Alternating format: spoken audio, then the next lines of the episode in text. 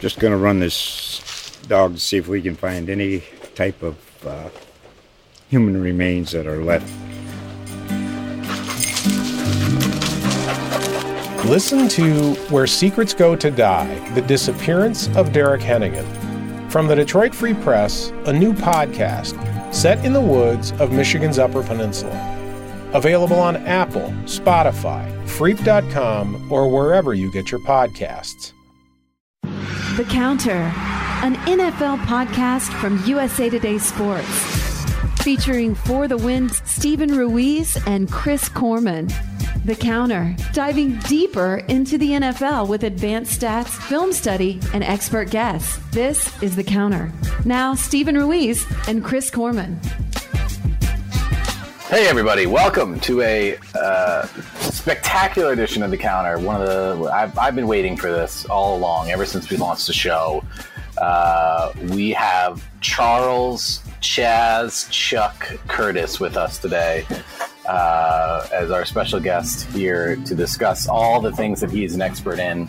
Uh, but first, I'm Chris Korman, an editor with For the Win, uh, joined as usual by Steven Ruiz, our lead NFL writer. But Charles, you are the big guest today.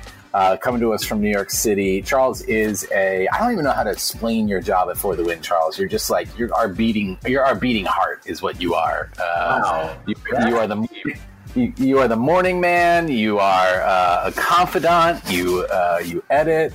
You help us make the right decision about life. Uh, just all those things. Um, Even so Charles, jack of all trades is what you're looking for. I mean, I but I don't want to say. I don't want to say jack of all trades because that would that would that would indicate that you're a master of none. But I think you're a master of all. You're, you're pretty good at everything. So, uh, I will. I will. How are things in New York City right now? What's uh, what's going on on the Upper East Side?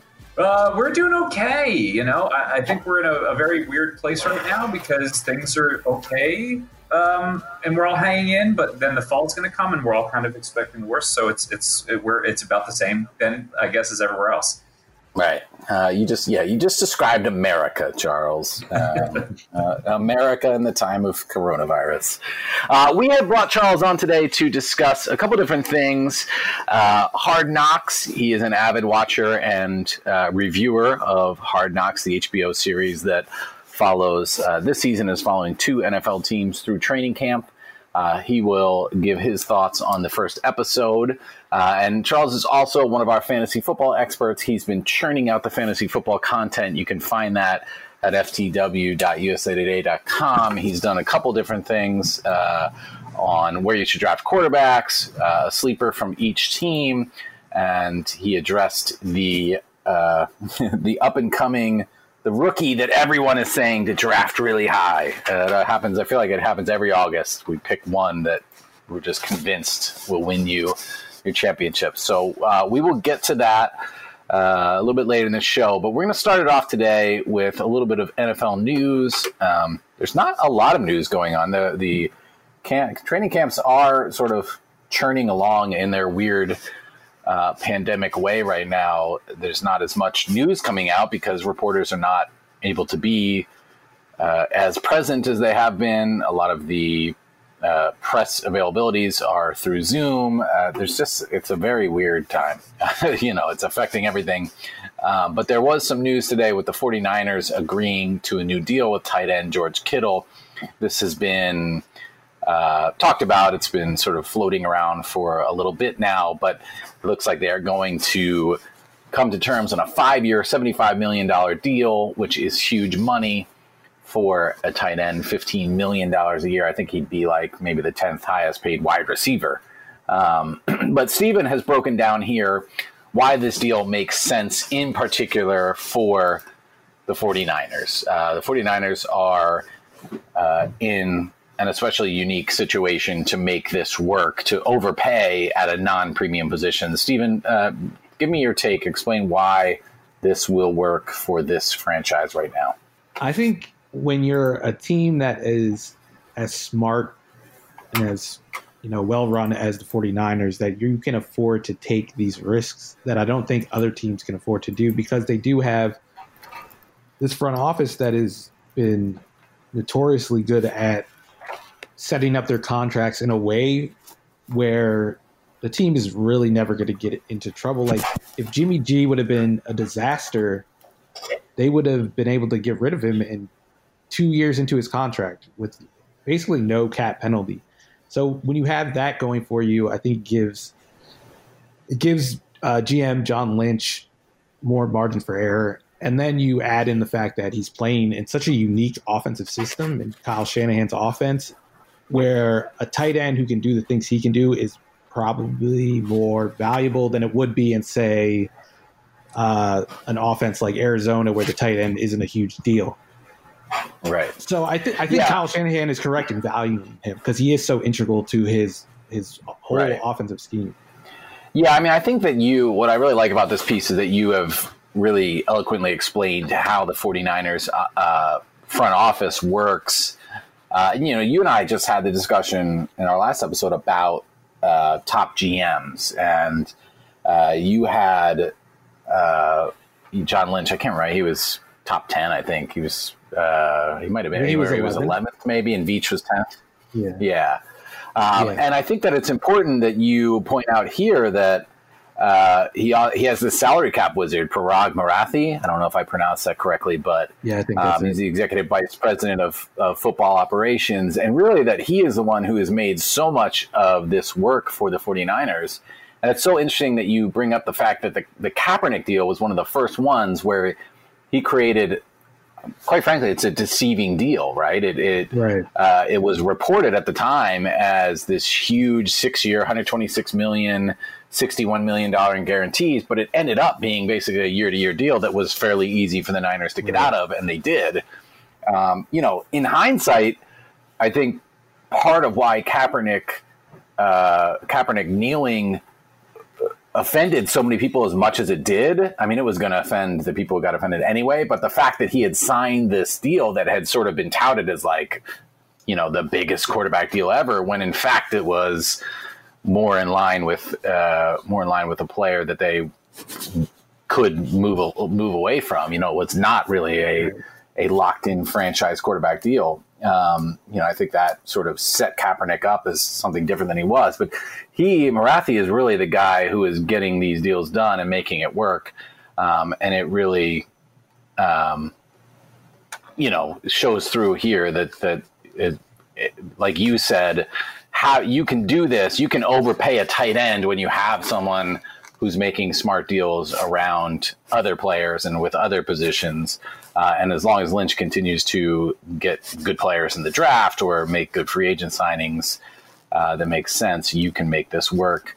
Um, Charles, I know you wrote a little bit about Kittle's blocking today, uh, and there's you know there's that that was sort of the immediate uh, Twitter sphere uh, Twitter sphere discussion of Kittle is man, look at all these great blocks. Uh, what do you think about this deal, Charles? Yeah, I, I I only pointed that out merely because there's just that was a lot of money to pay a tight end. But to me, Kittle in that offense, and uh, I'm not as much of a tape junkie, if I can call you that. Sorry, Steven, but that's the you know. Uh, Oh, he's he's a junkie. Yeah, he's definitely a junkie. uh, X's and O's, you know. But but to me, the value of George Kittle is the guy is the centerpiece of the offense when it comes to passing. Obviously, it's a very run heavy team, the Niners. Uh, but seeing what he can do for the run game as a blocker, and he's a really good blocker, was kind of to me what pushed the deal to where it was, right? Like, obviously, Travis Kelce, we haven't seen the numbers come in as we're taping this, but to me, seeing Kittle get top money is because he's twofold. You know, it's not just, he's not just, I I don't know. I, you tell me, Steven, Austin Hooper, not as big of a block or as good of a blocker, but this guy, you know, Kittle does it all. So to me, he, he deserves all that money. And, and, you know, the value that he brings to the Niners is maybe beyond that. Yeah, and I think a tight end position where there's a scarcity of elite players, I think it makes sense to overpay for one. Like if you if you get one of those elite guys, and when I say elite, I'm not like including even the top five. It's like Kelce and Kittle, I, and might, might be the only two. Maybe Ertz is on like the cusp. But if you get an elite guy at that position, which allows you to do so much schematically, I think you have to pay him whatever you want, especially if you're Kyle Shanahan and you know you're going to get the most out of him. I totally agree. Also, I think the internet reaction was like, I didn't see too many over the top people saying, What? Overpayment? They were like, Oh, that kind of makes sense. So I think that that falls in line. Right. Steven, can you just give us a, a, brief primer on on why exactly Shanahan's offense, uh, you know, why it's such a good fit? What what are they doing that they need blocking more than uh, your average NFL team? What is actually happening at the snap of the ball that requires that? I think what makes Kittle so important to their run game is that he's on the edge. They're like Shanahan is known for these outside zone runs where they're the offensive line is kind of working in unison to one side and it's aimed at the end man on the line of scrimmage. So if he can like set that edge and get that edge, that's where the big plays come from. Is when they when they bounce it outside. When they cut back, that's more of more or less like how the play's supposed to work. You're not getting like good plays. You're getting like five, six right. yard gain. But it's when you can you can get around the corner where you get the 30 and 50 yard explosive runs. So I think that's what he adds. And then you add in the fact that he's usually the target on the play action passes, which are also explosive plays.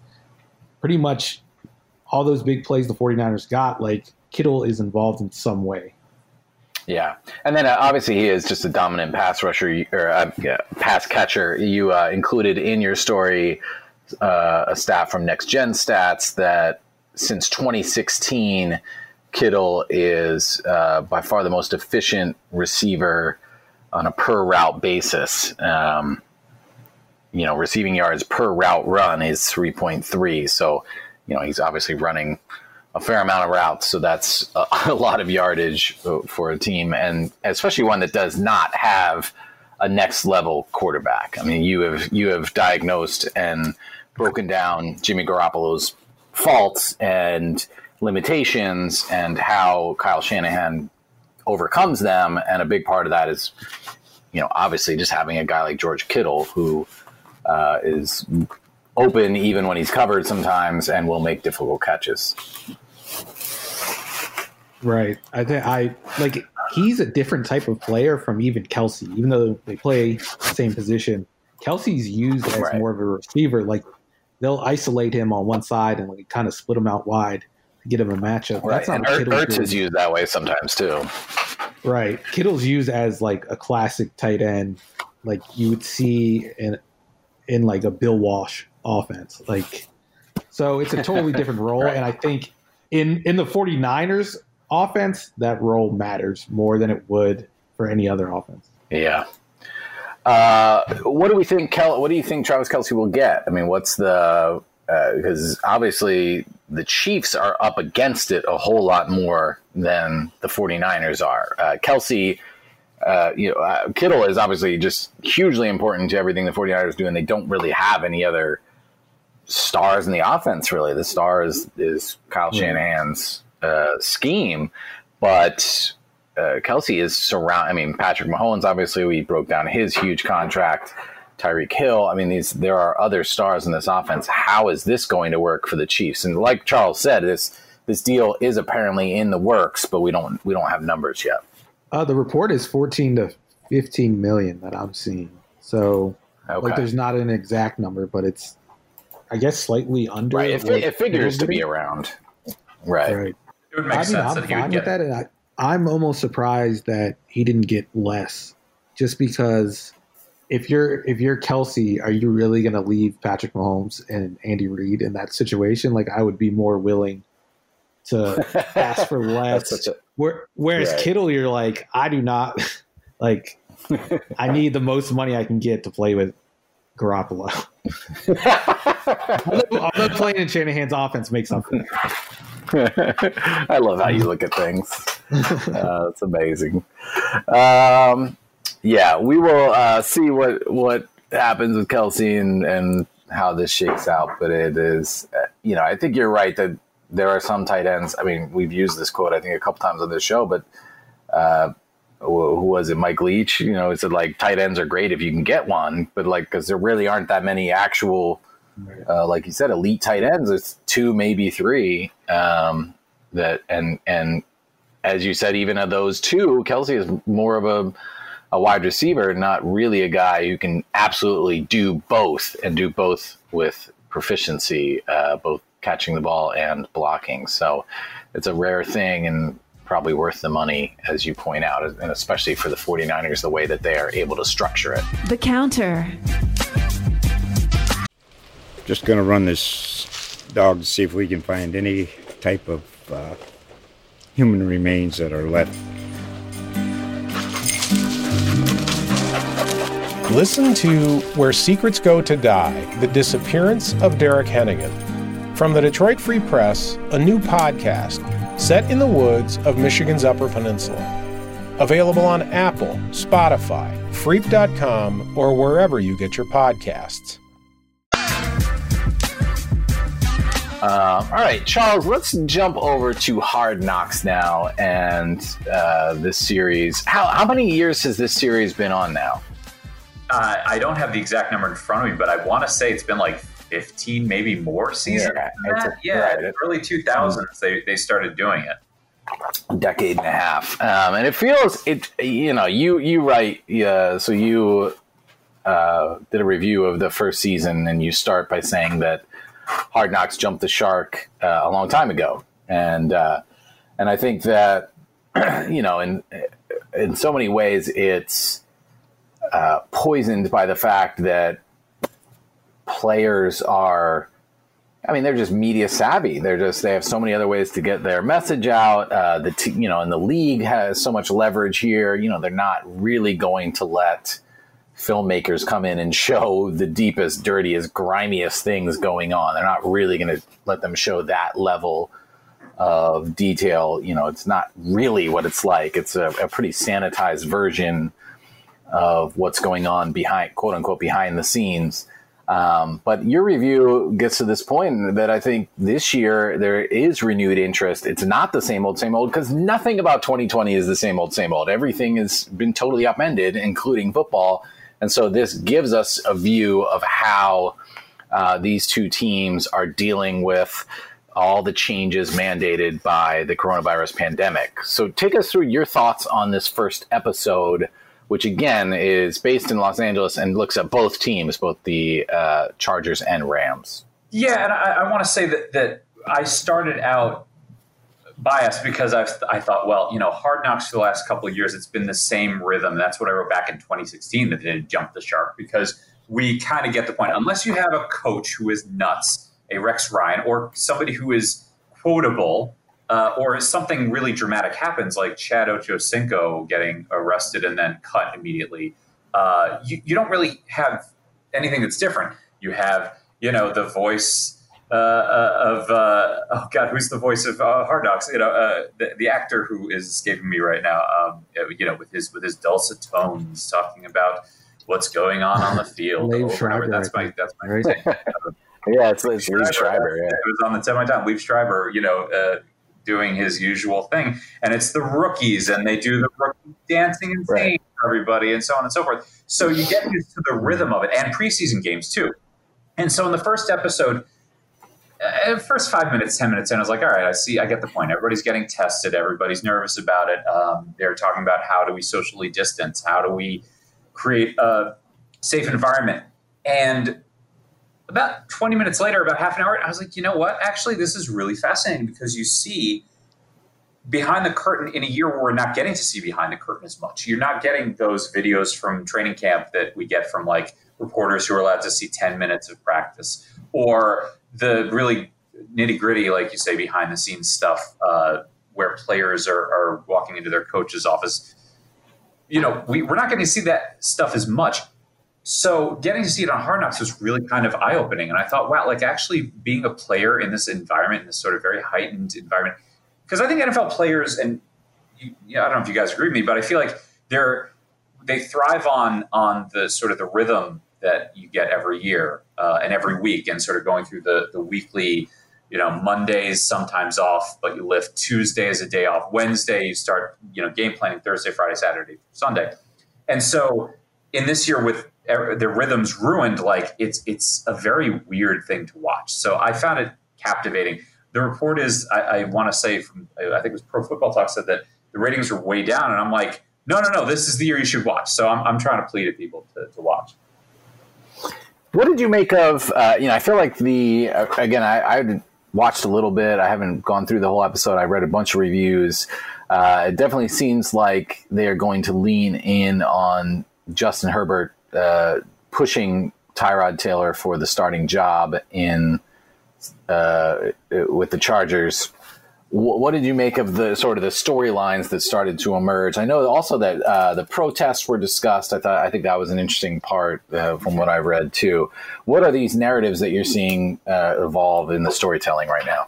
Oh yeah, Justin Herbert's a big storyline, and I've, it's kind of hilarious because they don't have a preseason game to go off of. Because always there's always like the rookie goes in second quarter right. of the preseason game, and we watch him falter or do well uh, Justin Herbert only had to like hit a bunch of targets in nets, and, right. and, you know you're sort of meant to think that's impressive. But I think, and Steven, correct me if I'm wrong, that's something like most NFL quarterbacks should be able to do. So I was like, ah, I'm taking it with a grain of salt. But yes, they're pushing that narrative big time. Uh, you sort of have just like Aaron Donald is a large man and he's a star, and that doesn't change from the last time the Rams were on uh, Hard Knocks. But yeah, like this you know, he there, there, was one shot of him that's been shared on the internet ever of him just looking like muscles on muscles on muscles. Um, right. Mainly is Sean McVay and and and uh, you know how he's sort of is you know he just jumps off the screen like he's always going to be you know uh, a star. And Anthony Lynn, I really think you know head coach of the uh, the, Chargers really came off amazingly. You know he he opened the episode by talking about how he had coronavirus, COVID nineteen and then he sort of spoke honestly with his players about a, a, lot of these issues that are happening. And I was like, he's a star too. I mean, it, they showed him like barbecuing with his wife and enjoying, you know, a cigar. And I was like, I want to get to know him more. So I, they both popped off the screen to me uh, quite a bit. And yes, that discussion uh, with the special teams um, coach and, and some of the players sort of being honest about kneeling uh, during the anthem or in front of the American flag and those are the kind of discussions I'd be seeing even just the, like you said, the sanitized version of that. You think about, well, that's happening 32 other places with so many players and so many coaches and, and really kind of thinking about all of that with everything going on around them is it, it's really uh, fascinating. Yeah, I I think you're right about Herbert. You know, the the throwing into the you know, there's I think there's a couple clips going around of him throwing into these hoops essentially, uh, and certainly a lot of NFL quarterbacks can do that, but also it's just not even really, you know, I, I Steven has shown as he breaks down somebody like that's not really the skill of being an NFL quarterback, right? Like you, diagnosing plays and knowing which hoop to throw into in, you know, and making that decision in point, you know, point zero zero zero three of a second is really what it takes to be a good NFL quarterback, uh, and, and knowing where the defense is going to be. So, uh, and that is a super interesting part of this the fact that there are not going to be even these uh, preseason games to push any of the narrative forward. It's going to be an interesting thing for all of us who write about the league. Uh, we at least use that. You know, they probably in other years they probably got overblown, right? You know, so, so a rookie does something nice uh, August twelfth in a game, and all of a sudden he's going to be great. But um, this year, there's none of that input for us to go off of. So it'll be interesting to see how those storylines evolve uh, as we go forward. Um, what uh, the the two coaches? I mean, are, are they sort of being uh, played off each other? It just it seems like Lynn is is sort of being shown more as like the down home, just more like the laid back uh, guy who's uh, a little bit more the underdog. And Sean McVay, we know, is you know the guy who goes up to the podium and remembers everything that he ever called uh, when he was 22 years old. You know, he's just this mastermind. Uh, how are those two? Give me a little bit more about how those two are being portrayed and what you're hoping to see as the season goes along. I, th- I think you nailed some of that. That their personalities certainly are different. And uh, but what was really funny, by the way, I was on a, a Zoom call because that's what we do these days. There was a Zoom call in, in, ahead of this season of Hard Knocks with the the GMs for both teams, a bunch of reporters, and and the two coaches and the two of them were hilarious with each other. Like they they joked back and forth. That's what elicited Sean McVay at some point. I think something that Lynn said. Sean McVay like stopped himself. He's like, uh, "Coach, we're talking about socially distancing in football. I don't know how this is going to work. I don't know. I don't remember the exact quote, but that was he was like, "How's this going to work?" And I loved that, that there was this sort of banter going on uh, between these two coaches when we know that uh, football coaches in general can be very, very, very serious. Um, so yeah, I think there is certainly a difference being portrayed between their their two personalities. I wouldn't say they're being played off each other. The thing that I find a challenge is the first time that they're doing two teams. I think they're trying to sort of paint that similar things are happening in each of those camps, but I just don't feel like I feel like we're watching two different hard knocks at the same time, which is fine. You know, I think it, it, makes for more content, which is probably something that Hard Knocks wants to go for in this year when there is less content if you were doing one team, you know? Right. Yeah, that's a good point. Yeah, I think uh, I think it'll be it'll be interesting to see sort of how this plays out. I'm I'm my, my interest is definitely reignited by what you wrote, uh, just knowing that we're going to see more than we're able to see elsewhere, and see different versions. Uh, uh, you know, like you said, the the traditional media is not as involved, and what we're getting from players is not. You know, I think everyone is just a little bit more scrambled, right? It's just like everything is changed by what's going on. So uh, it should be an interesting season. Uh, speaking of change, how is fantasy football going to be impacted, if at all, by everything going on? What uh, what does this mean for fantasy football diehards? Well, it, there's a lot in my mind that, from a preparation point, that you can kind of think about. But once the season starts, it's just a, a complete crapshoot. Um, in terms of preparation, the leagues that I'm in, and by the way, listeners know I'm in five fantasy football leagues, and that's like four too many. But this is this is my life. This is, I, my excuse is to write about it for a living. Need that's help. what I tell my wife. I don't because I win every year at least once. Wow. wow. there we go. A little little brag for the year. No, I, I think that there's there's two things to think about here. There's there's number one is do you really want to jump into it? There are some people who are like, I don't want to do it at all if it's going to be mostly luck based. Should players miss? You know, I'm imagining a scenario where on Sunday morning you have your lineup set, and all of a sudden there's there's news at 12 o'clock that three of your players are out for this week and the next two weeks because they've been placed on the COVID 19 IR. And so if nobody wants to do that, well, fine. But I think the change then this year is that you're going to have more IR spots. We used to have uh, you, you're used to having IR spots in other sports. You know, baseball, there's like a 10 day injured list, and uh, in hockey, you have an injured reserve list, and and in football, if you go on injured reserve, sometimes you can come back. Um, in most regular standard non-keeper leagues, you wouldn't have an IR. This year, you have to have at least three or four IR spots so that you can put a guy on there who will come back eventually and then be able to pick up somebody same day. So I think that you, as commissioners, you have to think about that. If you play for money, uh, you have to think about payment structures. So if you know fantasy football leagues play only four weeks, if the NFL plays only four weeks and then shuts down, which hey, you never know could happen, uh, then you Right. say, all right, we're funding all your money. If you go 10 weeks, uh, do you pay out the first four winners? Again, something that everybody has to think about. And then in terms of drafting, I am of the mind that like you have to draft players who are not going to go in not knowing what the heck to do because there's no preseason games. And that that speaks to rookies with an exception. Right. I, you know, wide receivers, you have to sort of downgrade. Quarterbacks, definitely for sure. Tight ends, I would never draft a, a rookie tight end to begin with, which we can get into. But um, this year in particular, except for running back, because I think running back, you you know, for the most part, you're plugging in some of these guys who are going to play right away. Um, so that's kind of my mentality going in. Okay, so let's throw away all the you know the the general uh, anxiety surrounding whether or not the the, the NFL season is actually going to happen, and pretend that it is going to be a fairly standard year. But with what we know so far, like like you said, there's not only no preseason games, but there were no. I mean, the off-season activities were severely limited, so it's a steep climb for any young player to acclimate. Um, so, w- what is your drafting strategy, and uh, you know how has it evolved? What are you thinking? I know that you wrote one story. Uh, we got the headline here: Why should you? Why, why you should definitely avoid drafting Lamar Jackson, Patrick Mahomes in fantasy football. Uh, pretty fire take here, but uh, tell me what your overall strategy is. So that's my general thing that I've written for the past three or four years. That basically is like stop drafting quarterbacks so high because uh, basically in fantasy football, you want to hit on those first three or four picks. You want to draft, and especially this year, you want to draft players at positions that are more of a scarcity, right? You don't want to sit there and take a quarterback because when you look at last year's and the year before that and the year before that, the list of top 10 quarterbacks, generally you can get a quality top 10 guy with a much later pick. Last year you had like Dak Prescott, Kyler Murray, um, you had Jameis Winston, you had all these guys who were getting drafted outside of the top 10 quarterbacks, finished in the top 10.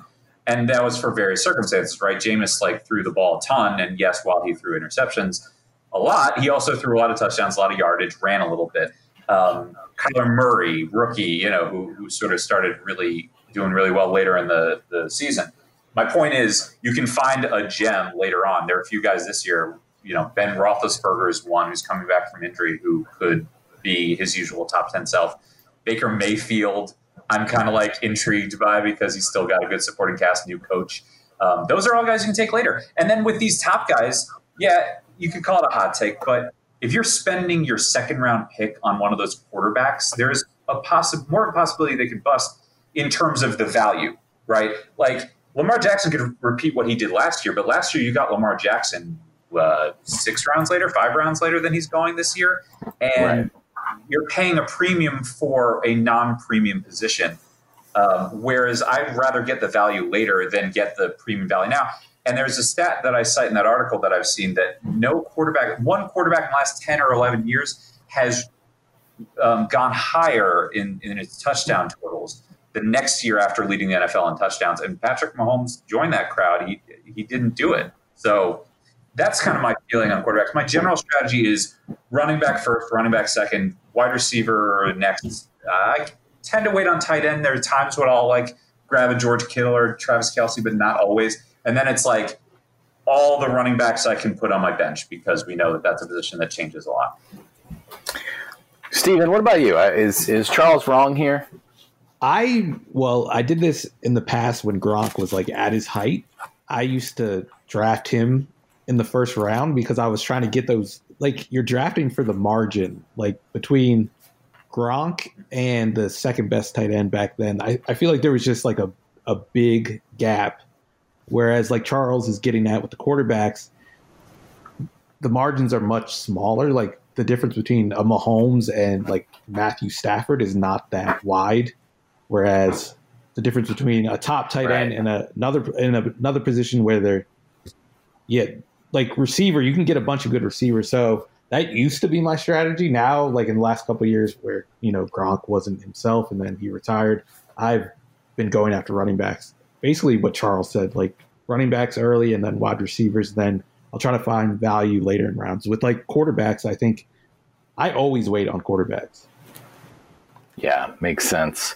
All right, let's do. Uh, let's go through some uh, some busts and sleepers, and uh, just sort of buzz through some players. I know, uh, Charles, you did uh, one 2020 fantasy football sleeper from all 32 NFL teams. Again, that's at ftw.usatoday.com. So that's one player from each team. But give me your five top sleepers uh, overall, and then we'll have Steven react to those. Sure. I'll give you one from each position, and, and, and that'll include two tight ends just because I'm feeling like I can. We are talking about tight ends. Might as well. It's, it's the tight end too. show. I love it. I love there it. There you go. I, yeah, that, that, we get in deep here uh, with, with these. Um, uh, I'll start with Baker Mayfield. I I don't have that much confidence in him after what I saw last year, but generally in fantasy, new coach. He's got Odell Beckham. He's got a, a new tight end, Austin Hooper. He's got Jarvis Landry. He's got Kareem Hunt catching passes out of the backfield. The offensive line is good so I'm kind of like, I'll take a shot with him, but then immediately probably take a quarterback not soon after that, and, and hope that right. one two, you know, does pretty well. Because I'm not, I'm, I do not think Baker Mayfield's going to end up being like a top five quarterback. But again, like I'm, I'm just looking for somebody with value. So if he's like the 16th quarterback taken and ends up being like the seventh or eighth best guy, I'll go for that. Steven, do you want to react with each one? So you know, I'll, I'll hand it over to you. What do you think about that? No, yeah, I agree. That's a good pick. I think he's going to do well in that offense where he doesn't have to think too much, and that's when he got into trouble last year. I think they're going to put him on the move where he's been a good, a pretty good passer in years past. So I think he fits Stefanski's system. And like you said, if you can get him late, yeah, by all means draft him. Just make sure you have a backup plan because I don't know, maybe maybe that marriage because Stefanski like was just running Gary Kubiak's offense. So if Kubiak's not there to kind of guide him, maybe it doesn't work as well in Cleveland. So that's the only reason I'd be hesitant to I don't know to draft him and make him my starter at least. Cool. Uh, I'm going to go next with with the rookie running backs like J.K. Dobbins in in Baltimore. I think he's going to get a lot more carries than Mark Ingram will, and Jonathan Taylor in Indianapolis. Uh, the Marlon Mack it, uh, talk in the fantasy community is like everything out of out of the coaching staff's mouth is like, oh yeah, Marlon Mack is is earning the right to start, and everyone's like, no, nah, I see right through it. So those are two guys I'm definitely going to target. Yeah, I'm. I don't know if I'd go after the rookies, especially in those offenses where they kind of use rookies or running backs in protection. So, like Charles said earlier, it's been such a weird offseason where they probably didn't get that preparation or they didn't get that work uh, during practice. So, I would go with the veterans there are at the very least, I wouldn't want to bet on those rookies being good because there's a uh, I think there's a better chance that they're going to bust than say another established running back elsewhere. And it, it seems like you might have to overdraft Dobbins at this point. I don't know about Taylor. Yeah, I think I think my point is sleeper prices, right? Like, don't reach for the rookies, but it, with rookie running backs, I generally feel like the the younger bodies are the ones you want in there, and you know, Mark Ingram's 31 and, and, and has some tread in his tires. But yeah, that's that's a very good point about rookies in general this year.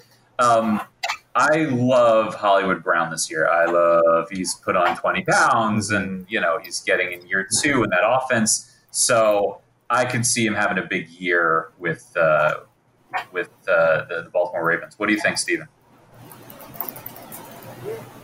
Yeah, it's funny like seeing that he put on 20 pounds of muscle and then he's still only like what is he? He's like 160 now.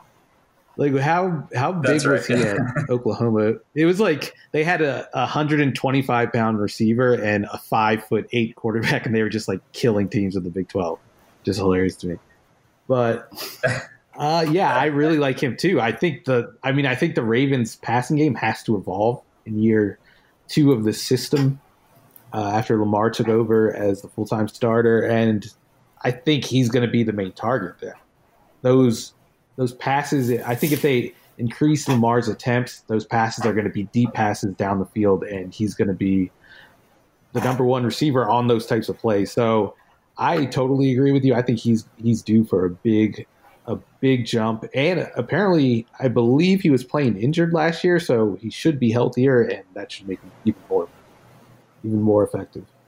I love that Steven agrees with me. This is we, we used to do a, a, fantasy podcast together uh, a few years ago, and, and, we didn't have this much agreement. So maybe you'll feel differently here. I got two tight ends for you guys: Noah Fant, Hayden Hurst. Hurst obviously uh, uh, traded to the Atlanta Falcons, who lost uh, their starting tight end to the Cleveland Browns. So I like him a lot. And Noah Fant, second year in uh, Denver's offense, he showed some some you know some things last year with uh, with a rookie quarterback. So I'm I'm liking both those guys. I tend to take tight ends late, so those are two guys I'm going to probably end up with. What do you think, Steven? Uh, all right, I'm going to disagree with you on this one. I'm Finally, just worried yes. about let's go the the coaches in charge of those tight ends. Like Hayden Hurst, I, I think on a better team or a better coached offense, with those players around him, with Matt Ryan throwing him the ball, I would I would be high on him. But with Dirk Koetter as the offensive coordinator, I'm just kind of hesitant, and I don't trust him to get the tight end involved. I mean, I'm not basing this on any evidence, but it's just been my sense that he usually doesn't get the most out of his tight ends. And then Pat Shurmur, I'm I'm kind of skeptical, and I think that the Broncos are going to run a lot of uh, two tight end sets, so he might get his targets eaten into. And they have a lot of receiver, a lot of good receivers. They they just drafted Jerry Jeudy. They have Sutton. I, I just think there's a lot of mouths to feed, and then you're relying on a guy who's essentially a rookie at quarterback. He's got to divvy up those targets, and I don't I don't really trust Lock to to do that either. and this is why Steven watches a lot of tape and knows his coaches, and that's why I got to listen to him. So yeah, you want to do bust now? Now, uh, grinding that film. Yeah, yeah. uh, Take us through. Just throw out your five uh, busts, and then we'll have Steven agree or disagree. Well, you guys heard my spiel about quarterbacks, so we have that covered. I uh, here's here's a hot take. Derrick Henry is a guy I'm not going to be drafting, even if I have like the fifth or sixth pick. I worry about all kinds of stuff from the fact that he had over 300 carries last year. I really didn't like that he didn't catch a lot of passes, and you know if the Titans are playing from behind, you know what are they going to do there? Even though yes, they gave him the ball when they were behind last year. Um, that's two reasons that I worry about taking him that high. Uh, so I'm probably not going to be ending up with him. I just a two dimensional player, even one who led the league in rushing last year. I'm just not doing it because I just don't see him repeating it, uh, especially another year with uh, more wear and tear on him. Steven, what's your feeling? Yeah, I think you got to you have when you put up a year like that, you have to expect regression, and then you add on the fact that he was just such a a workhorse and he's playing this position where they fall off a cliff almost like instantly. I agree with you because you're drafting him based on his production last year, and I don't think there's any chance that he matches it. So you're you're basically overdrafting him no matter what, unless he does somehow improve on his 2019 season. Right. Good. We agree. Uh, how about Todd Gurley? I think there's a just. I think people are drafting him on name alone, but what we saw last year was I'm, I'm alarming. already sold. You Uh, got me. You already convinced me. His Yeah, like, yeah, yeah. Great. you don't have to explain anything else. Perfect. Great. Don't He's do got an Todd Gurley, arthritic whatever you knee. do. yeah. No. Don't do it. I don't. I don't Don't- get it. I don't see. I've seen ADP numbers that's average, average draft position numbers that are like, come on. Just if you're going to draft him, like he should be like the 40th running back taken, not like the 20th. Right. So no, no, don't do it. I want to hear your thoughts on Stefon Diggs because I, I, I know how you feel about Josh Allen. There's not going to be a. I- I- my thoughts on Stefon Diggs have nothing to do with Stefon Diggs. well, there you go. I mean, I, I worry about him. I think he's being drafted where he should be, which is in sort of like the late twenties uh, uh, in terms of wide receiver ranks. Um, so I feel that that that seems right, but I'm still not even touching him there. I'd rather have like a a younger sleeper type uh, at that position. So yeah, I, I know how you feel about the Bills and Josh Allen. So I I just don't think it's a fit with with his quarterback. Yeah, I would agree. Like you think of Josh Allen, and I think people are just like he's got a big arm, so Stefon Diggs is a good deep threat, so it makes sense. But he's got a big arm, but he doesn't know how to use it. And last year, the Bills seemed to realize that. As the season went on, they went to more uh, more of like a quick passing game because they realized he can't hit anything deep. So I'm expecting Cole Beasley to get most of those targets, and then if they're taking shots downfield, it's going to be between him and John Brown. Like it's not even like he's the only deep threat on that roster. I just and I don't Right. I don't trust Josh Allen to like cash in on those those opportunities he gets.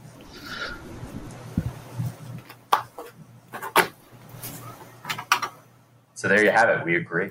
What do you think, Korman?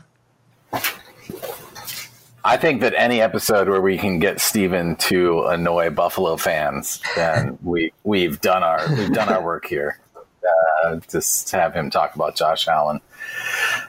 Um, Charles, thank you so much, man, for uh, for everything you brought to us here. It was fantastic. It was uh, just terrific stuff. Uh, where can people find you on Twitter? I don't know if you want people to find Yes. you. come find me. Talk fantasy, talk trash, whatever. I'm at by Charles Curtis. You can find me there. I tweet a lot of my articles and not a lot else, which uh, you know I, I should probably tweet more of my hot fantasy takes. Although I haven't gotten a lot of people coming at me for my quarterback take. Maybe maybe this will this will be the year I get it. Maybe, maybe.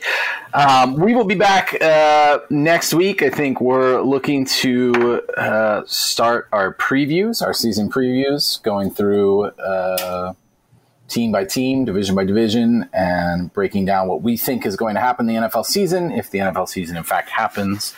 Uh, we have uh, today, while we were working on the show, uh, I I can't I don't know if a story will top this one. Um, moving forward. Uh, I mean, I'm not going to rule anything out because of how crazy this year has been, but uh, the Seahawks waived a young quarter, cornerback that no one's ever heard of, Kemah Siverand, I guess is his name.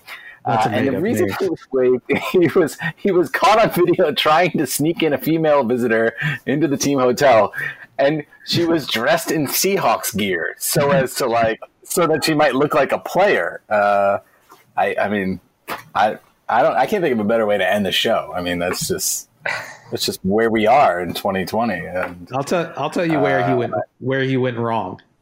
He didn't realize how sexist the NFL is. They don't they don't have female coaches on staff, so they're like they're like, no, this is this is not this is this is not legit. Not going to happen. By dressing, by dressing the, the, the person not in, it, like, why would you do it in Seahawks gear? Like, does every Seahawks player dress in Seahawks gear? Like, you know, one of our coworkers I think suggested like hotel uh, attire. Uh, yeah, uh, yeah, yeah. You got to be you got to be much craftier with it, like a bellhop, uh, like a 1950s right. bellhop. yeah, I, I, I, a cart, you know, under the under the uh, cart that, that yeah, that'll move. you should have should have uh, should have given her a playbook full of running plays and had her say that she was just taking it to the offensive coordinator, or like a bunch of 9/11 conspiracies. Oh, jeez. Oh. Uh, Charles, I uh, I usually give Steven the final word here on the show. I'm I'm kicking it to you though, since you're our special guest. What do you want to say to the people as we log off here?